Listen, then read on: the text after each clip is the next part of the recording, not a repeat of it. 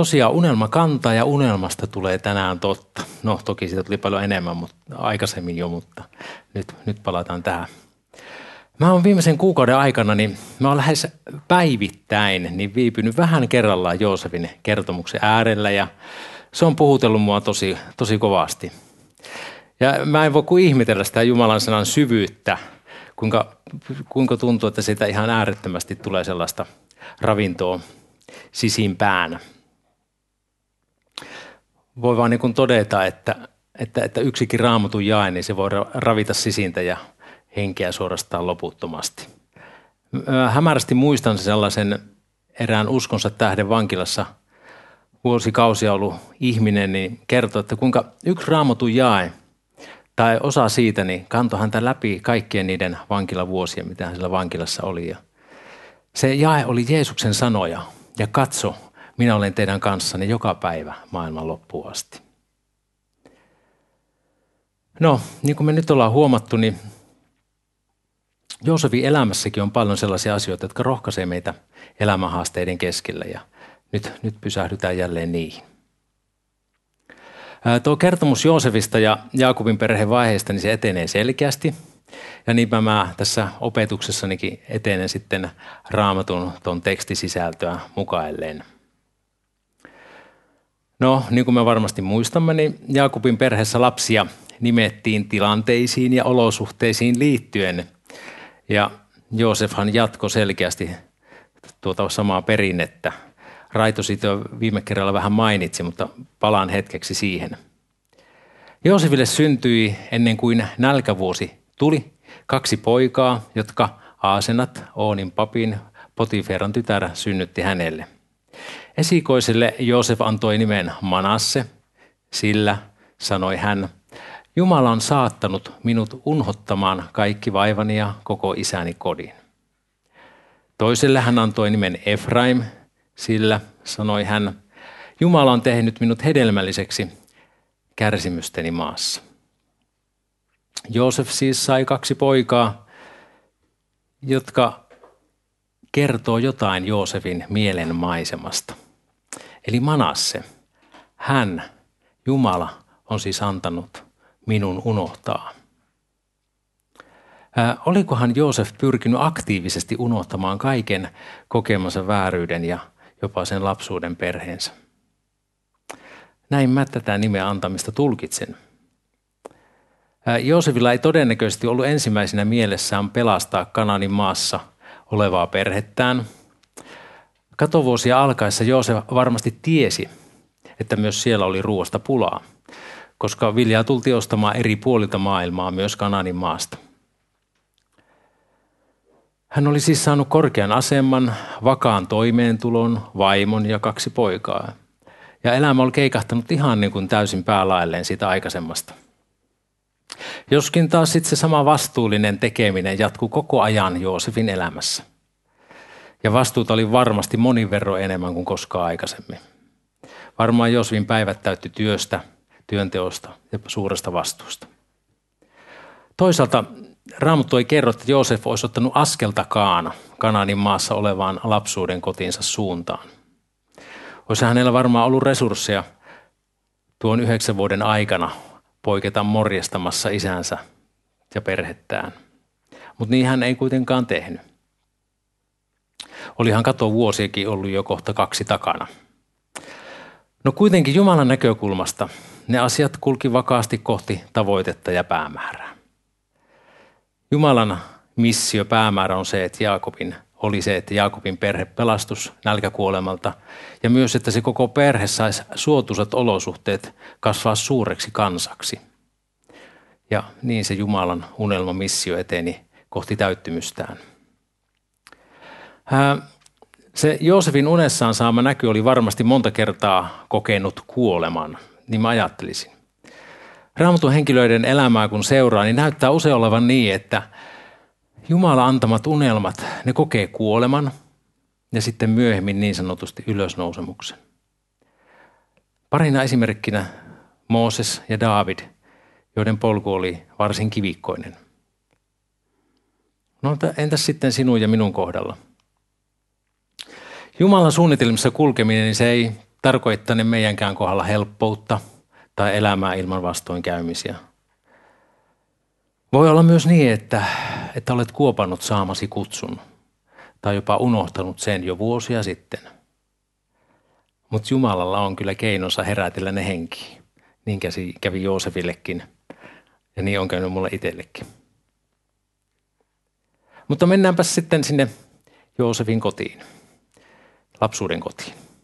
Ruoan loppuessa Jaakob sanoi seuraavaa. Mutta kun Jaakob sai tietää, että Egyptissä oli viljaa, sanoi hän pojillensa, mitä epäröitte? Ja hän sanoi, katso, minä olen kuullut, että Egyptissä on viljaa. Menkää sinne ja ostakaa meille sieltä viljaa, että pysyisimme hengissä, emmekä kuolisi. Niin kymmenen Joosefin veliä lähti ostamaan viljaa Egyptistä. Jaakob ei epäröinyt lähettää poikiaan kuulemansa perusteella hakemaan viljaa tuolta Egyptistä. Pelissä oli itse asiassa aika paljon.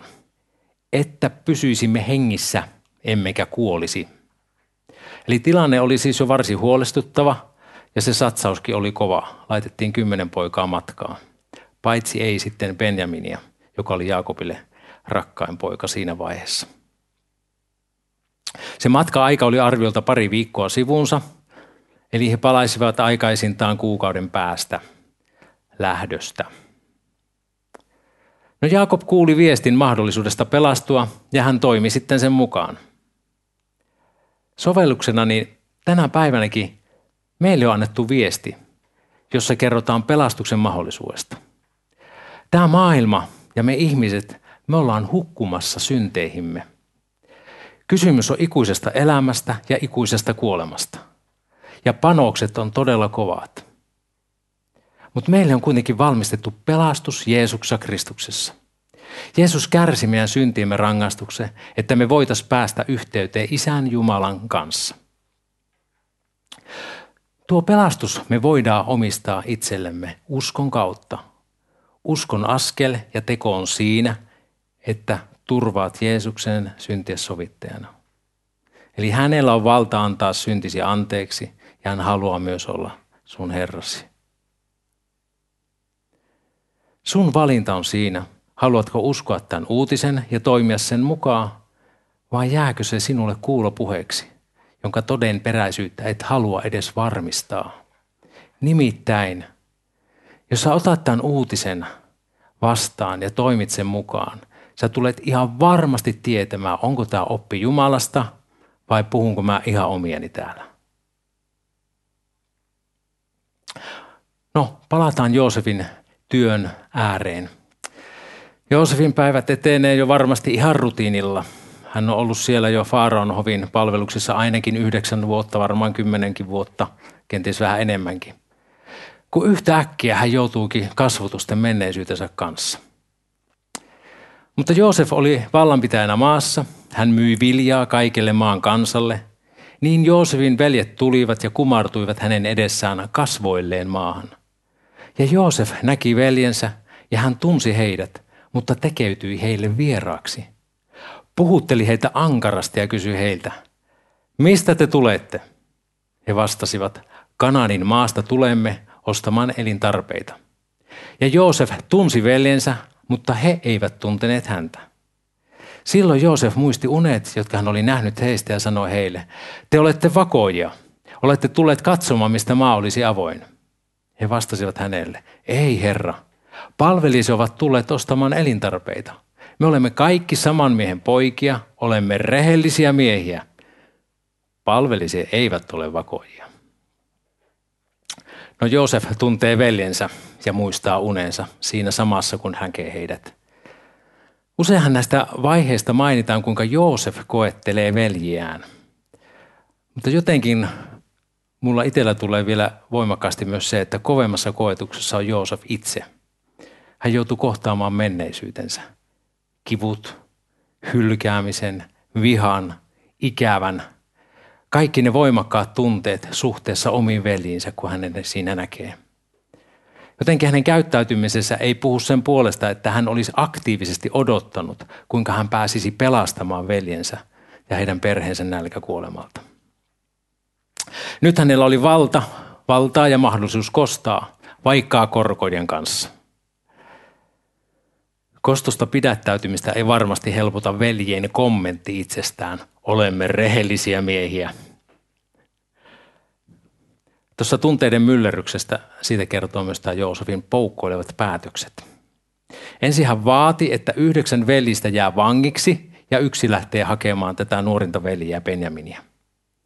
No kolme päivää asiaa pyöriteltyä hän päättääkin, että yksi veljistä, Simeon jää vangiksi ja muut voivat palata niin, ettei perheet kuole nälkää.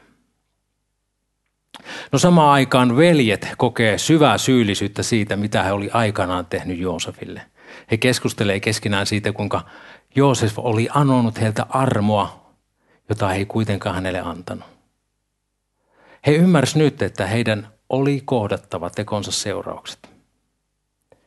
No Joosefhan kuulee tämän heidän, näiden veljen välisen keskustelun ja hän ymmärtää heidän kokevan syyllisyyttä siitä, kun he möivät hänet orjaksi. Ja tämän kuuleminen se murtaa Joosefin ihan kyyneli asti ja hän menee piiloon, piiloon salassa itkemään. Joosef halusi noudattaa elämässään Jumalan tahtoa selkeästi. Se, että hän halusi elää oikein mielisesti, niin ei se tehnyt hänestä yli-ihmistä. Joosef joutui kohtaamaan elämänsä suurimman trauman ja se teki kipeää. Ja hän tarvitsi myös aikaa sen käsittelyyn. Siihen sai aikaa arviolta vähintään sen pari-kolme kuukautta, nimittäin sen ajan, kun veljet meni käymään välillä kotona. Ei meistäkään tule yli ihmisiä Jeesuksen seurassa. Ei uskovatkaan, uskovankin on kohdattava elämänsä varjot ja traumat. Onpa hänen elämänsä kuinka jumalista tahansa. Elämän kipuja ja menneisyyden ja varjojen kohtaaminen yhdessä läheisten ja Jumalan kanssa, niin se on tarpeellista ja se on myös mahdollista. Se on mahdollista silloinkin, kun meidän reaktiot menee välillä ihan yli överiksi ja me ei pystytä ajattelemaan asioita kovinkaan järkevästi. On hyvä tietää se, että Herra on luonut meidät nimenomaan ihmisiksi ja hän myös kohtelee meitä ihmisinä. Hän antaa meille aikaa parantumiseen ja tekee sitä pikkuhiljaa koko meidän elämämme ajan. Ajatelkaa, Joosefkin joutui kohtaamaan uudelleen näitä elämänsä varjoja ollessaan lähes nelikymppinen. Veljet myös joutui kohtaamaan tekonsa seuraukset. Syyllisyys nosti heillä päätään. Ahdistus valtasi mielen. Ja veljetkin joutui kovaan prosessiin. Siitä kertoo osaltaan myös se heidän keskustelunsa, joka oli hyvä asia, että he alkoi puhumaan siitä asiasta. Ja ylipäätään keskustelu on tosi tärkeää ja olennaista, kun kriisejä kohdataan ja niistä halutaan mennä eteenpäin. Okei, veljet palasi sitten kotiinsa, kertoivat isälleen uutiset sieltä reissusta, mitä siellä oli tapahtunut. Mutta sitten Jaakobia tieto siitä, että Benjaminkin pitäisi lähettää matkaan, niin se ahdisti häntä. Näyttää siltä jotenkin, että Jaakob oli ripustautunut kiinni Benjaminiin, ikään kuin hänen elämänsä ja onni olisi kiinni Benjaminista. Mutta hän sanoi, ei minun poikani saa lähteä teidän kanssanne, sillä hänen veljensä on kuollut ja hän on yksin jäljellä. Jos onnettomuus kohtaa häntä matkalla, jolle aiotte lähteä, niin te saatte minut harma, saat, saatte minun harmaat hapseni vaipumaan murheella tuonelaan. Tuon aikaisemmin kirjoitetun ja tämänkin, kohdalla, tämänkin kohdan perusteella tulee se vaikutelma, että Jaakob on vaipunut jonkinasteiseen apatiaan silloin, kun hän menetti Joosefin. Menee se muutama kuukausi ja Egyptistä tuotu vilja alkaa olla syöty. Ja sitten Jaakob kehottaa poikia lähtemään matkaan. Ja tähän, tähän sitten veljet Juudan johdolla vastaa, että eivät lähde, jos ei Benjamin voi lähteä mukaan. Ja Juuda lupaa kantaa täyden vastuun siitä, että Benjamin palaa takaisin. No tämän tiukan keskustelun jälkeen niin Jaakob tulee sitten seuraavaan johtopäätökseen. Ottakaa sitten mukaan ne myöskin veljenne ja nouskaa ja menkää jälleen sen miehen luo. Jumala kaikki valtia suokoon, että se mies tekisi teille laupeuden ja antaisi toisen veljenne sekä Benjaminin palata kotiin teidän kanssanne. Mutta jos tulen lapsettomaksi, niin tulen lapsettomaksi. Eli Jaakobin pitää pako edessä päästää irti ja luovuttaa Benjamin ja kontrolli Benjaminista Jumalan käsiin. Jaakob oli ollut liikaa kiinni Joosefissa ja Benjaminissa. Hän oli laiminlyönyt muita lapsia ja perhettää. Hän nyt joutui valinnan paikalle siitä, että mikä oli hänelle tärkeintä. Onko se Benjamin vai muu perhe? Jaakobilla vaihtoehdot oli vähissä.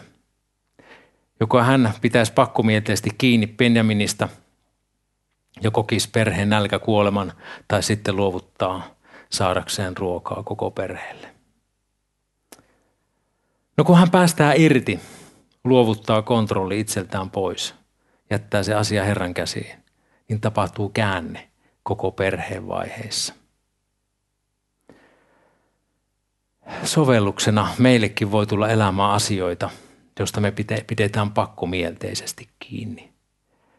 Se voi olla tarrautuminen omaan lapseen, suojellakseni häntä kaikilta, kaikilta mahdollisilta pahalta, vähän niin kuin Jaakobilla – se voi olla työpaikka, se voi olla intohimoinen harrastus, se voi olla voimakas tarve kontrolloida, kontrolloida omaa tai puoliso elämää. Se voi olla murehtimista, haluttomuutta tai kyvyttömyyttä luottaa Jumalan johdatukseen ja huolenpitoon. Eli oikeastaan kyseessä voi olla mikä tahansa asia, joka tulee esteeksi Jumalan tahdon toteutumiselle elämässä. Tunnistatko elämästäsi asioita, se voi olla mikä tahansa, jotka, joita sä et ole luovuttanut Jumalalle, koska et kenties luota hänen huolenpitonsa. Voi olla, että juuri murehtimisessa ja meidän murehtimisessa on se asia, että se estää meitä näkemästä Jumalan siunauksen ja huolenpidon meidän elämässä. Jeesuksen sanat, ne on hyvin ajankohtaiset meille tänäkin päivänä. Sen tähden minä sanon teille, Älkää murehtiko hengestänne, mitä söisitte tai mitä joisitte. Älkääkä ruumiistanne, mitä päälle ne puukisitte. Eikö henki ole enemmän kuin ruoka ja ruumis enemmän kuin vaatteet? Katsokaa taivaan lintuja, ei ne kylvä etkä leikkaa, eivätkä koko aittoihin. Ja teidän taivaallinen isänne ruokkii ne. Ettekö te ole paljon suurempi arvoiset kuin ne? Ja kuka teistä voi murehtimisellaan lisätä ikänsä kyynäräänkään vertaa? Ja mitä te murehditte vaatteista? Katselkaa kedon kukkia, kuinka ne kasvavat. Eivät ne työtä tee, eivät kehrää. Kuitenkin minä sanon teille, ei Salomo kaikissa loistossansa ollut niin vaatetettu kuin yksi niistä. Jos siis Jumala näin vaatettaa kedon ruohon, joka tänään kasvaa ja huomenna uuniin heitetään, eikö paljon ennemmin teitä te vähän uskoisit. Älkää siis murehtiko sanoen, mitä me syömme, tai mitä me juomme, tai millä me itsemme vaatetamme sillä tätä kaikkea pakanat tavoittelevat. Teidän taivaallinen isänne kyllä tietää teidän kaikkea tätä tarvitsevan. Vaan etsikää ensin Jumalan valtakuntaa ja hänen vanhuskauttaan, niin myös kaikki tämä teille annetaan. Älkää siis murehtiko huomisesta päivästä, sillä huominen päivä pitää murheen itsessään, itsestään. Riittää kullekin päivälle oma vaivansa. Jotenkin tuntuu, kun näitä sanoja itse aamullakin luin ja nyt tässäkin, nämä on niin tosi super, hyper ajankohtaisia meille. Me saadaan luottaa hänen huolenpitonsa. Nämä sanat on suorastaan voimakkaita kehotuksia olla murehtimatta. Jumala meitä tässä auttakoon. No veljet lähti uudelle reissulle Egyptiin. He otti mukaansa vähän balsamia ja hunajaa, kumihartsia ja hajupihkaa, pähkinöitä ja manteleita – Muistatteko, että kumihartsi, balsami ja hajupihka, ne oli ihan samoja tuotteita kuin mitä oli siinä orjakaravaanissa, millä Joosef kuljetettiin sinne Egyptiin. No okei, myöskin oli kaksinkertainen määrä rahaa, koska edellisen käynnin rahat oli palautettu heille säkeissä. No sitten kun Joosef näkee veljensä ja Benjaminin, hän halusi tarjota heille ruhtinaallisen päivällisen talossaan. No talon vietäessä veljen päässä pyrii kaikki mahdolliset uhkakuvat. Joudutaanko me nyt orjaksi ja ryöstetäänkö meidät? Eli syyllisyys paino vielä veljeä raskaana ja syystäkin. Se syyllisyys, se sai todellisuuden näyttämään veljistä synkemmältä kuin se olikaan. Pitkittynyt syyllisyys vääristää näkökyvyn ja asioihin suhtautumisen. Syyllisyydellä ja synnin tunnolla niillä on tärkeä tehtävä. Itsessään syyllisyys ei kuitenkaan paranna mitään. Luonnostaan syyllisyys on kuin syyttävä sormi, joka kääntää katseemme itsemme ja se synnyttää vaan häpeitä. Syyllisyyttä ja häpeä on kuitenkin aivan turha jäähän märehtimään. Häpeä ja syyllisyyden keskeltä kannattaa mahdollisimman pian kääntää katse Jeesukseen Kristukseen.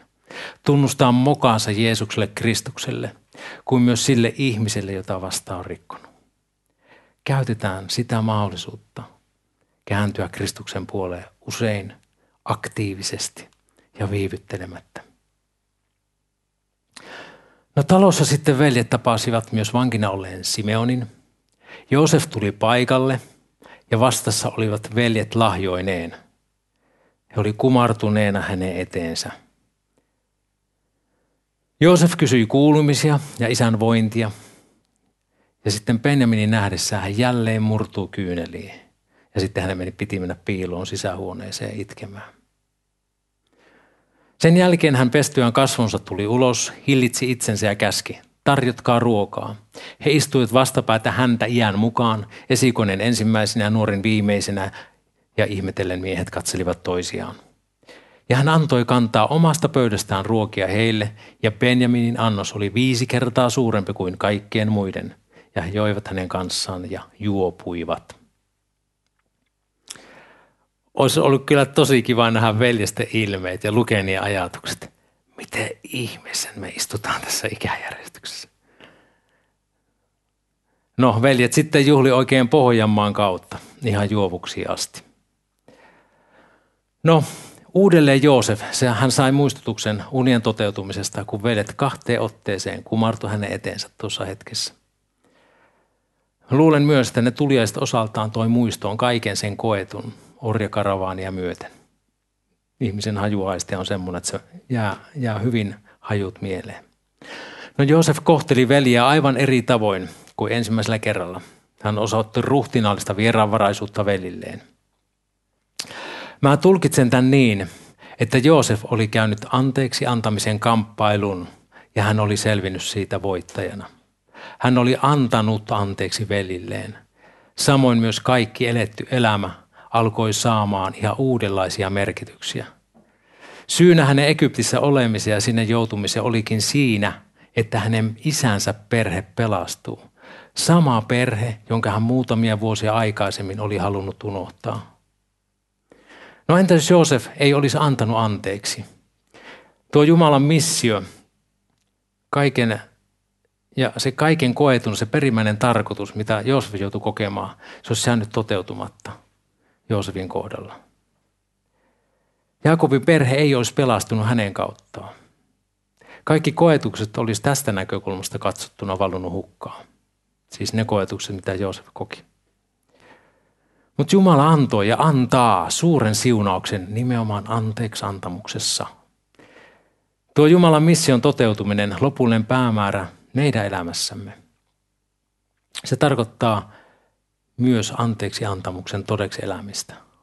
Aktiivista anteeksi antamista ja anteeksi pyytämistä.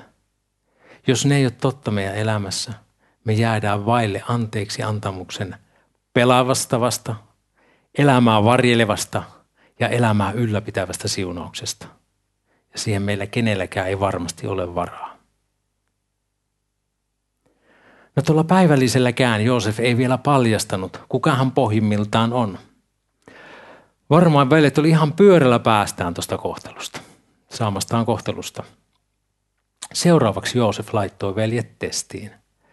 Joosef halusi varmistaa, että mitä veljet olivat miehiään tuolla hetkellä. Oliko mikään muuttunut aikaisemmasta? Ajan voittamiseksi minä lyhyesti kerron ja palautan mieleen nuo tapahtumat. Jos ne jos sulle entuudestaan tuttuja, ne löytyy ensimmäisen Mooseksen kirjan luvusta 44. No Joosef pyysi palvelijansa piilottamaan viljanrahojen lisäksi Benjaminin säkkiin hopeamaljansa ja lähetti sitten veljensä matkaan. Sitten Joosef lähetti palvelijansa heidän peräänsä, jonka tehtävä oli syyttää heitä maljan varastamisesta. Ja jos varas löytyisi, hänen pitäisi sitten, tämän varkaan pitäisi jäädä Egyptiin orjaksi, muut olisivat vapaita. Näin Joosef loi keinotekoisesti sellaisen hieman vastaavan tilanteen kuin missä hän itse oli silloin, kun veljet olivat, möivät hänet orjaksi. No mikä oli näiden veljen reaktio sitten tuohon Jaakobin suosikkipoikaan? Sen Joosef halusi tietää.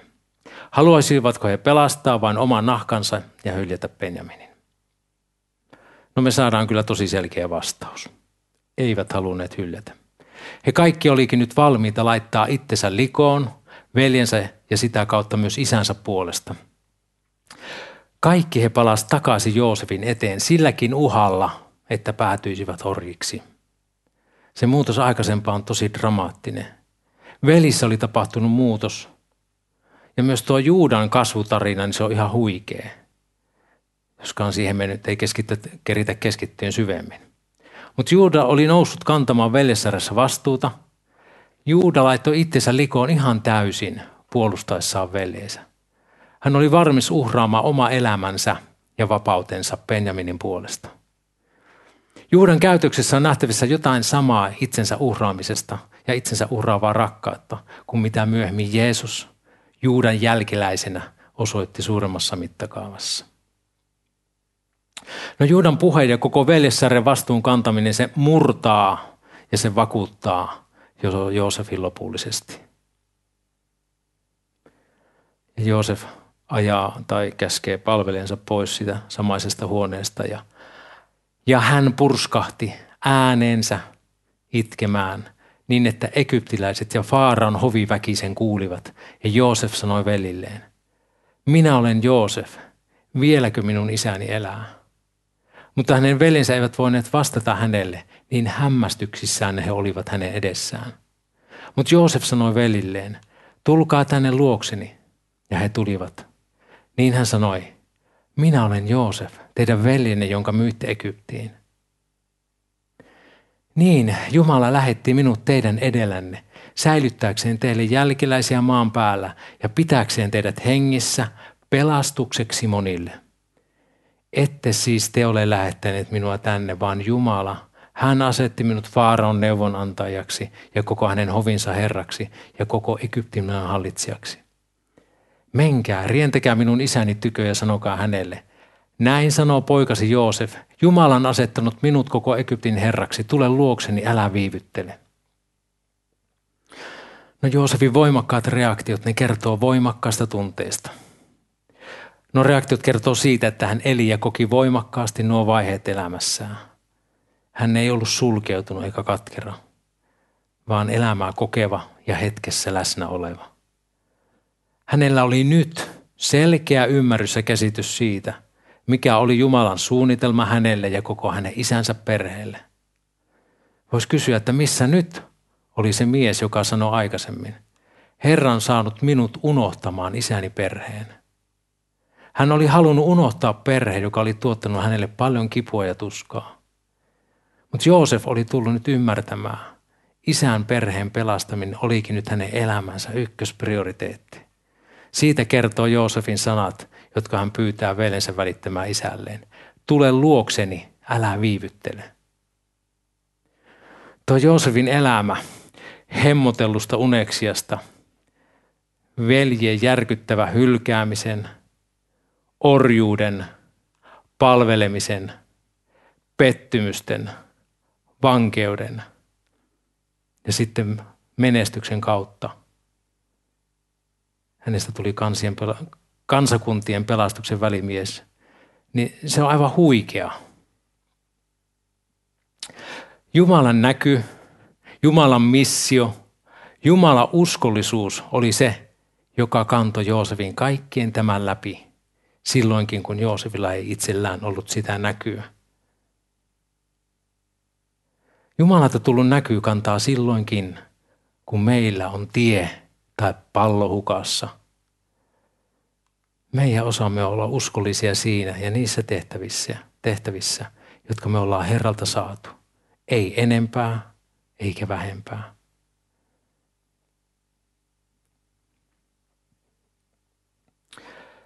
Tuosta Joosefin kipeästä henkilöhistoriasta, siitä tuli kruunun jalokivi, josta riitti rikkautta, ja yltäkylläisyyttä monelle.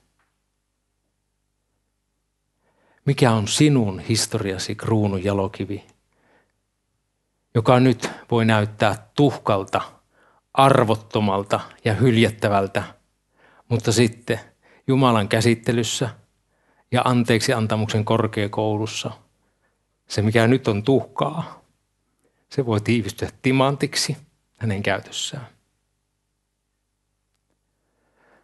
Näitä pohtiessa mun mieleen nousi Anna-Mari Kaskisen sanoittama ja Petri Laaksosen säveltämä Itkemättömät itkut laulu. Ja tämän laulun kautta